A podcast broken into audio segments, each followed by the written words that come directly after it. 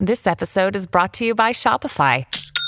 Forget the frustration of picking commerce platforms when you switch your business to Shopify, the global commerce platform that supercharges your selling wherever you sell. With Shopify, you'll harness the same intuitive features, trusted apps, and powerful analytics used by the world's leading brands. Sign up today for your $1 per month trial period at shopify.com slash tech, all lowercase. That's shopify.com slash tech.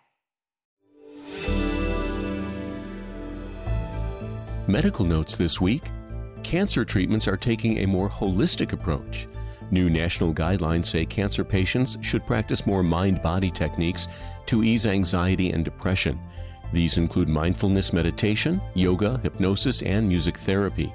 Supplements to treat mental health issues were not recommended because they can cause harmful interactions with cancer medications. The guidelines are published in the Journal of Clinical Oncology.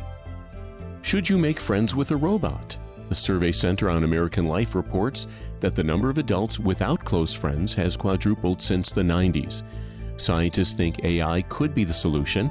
While human friends are still the gold standard, research in the journal Science Robotics shows that robots can ease loneliness and reduce stress. These companion bots could also mimic the voices of old friends or loved ones who have passed away. Malaria is becoming harder to fight than ever before.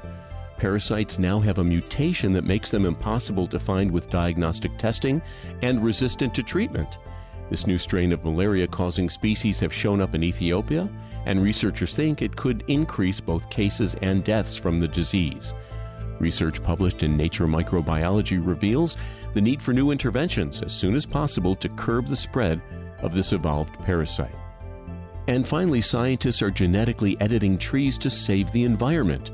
CRISPR is a technology that can modify the DNA of living organisms. A study published in the journal Science reveals how researchers are using this method to genetically modify and breed popular trees. This will make fiber production for products like paper and diapers more sustainable and cheaper. And that's Medical Notes this week. I'm Shel Lustig.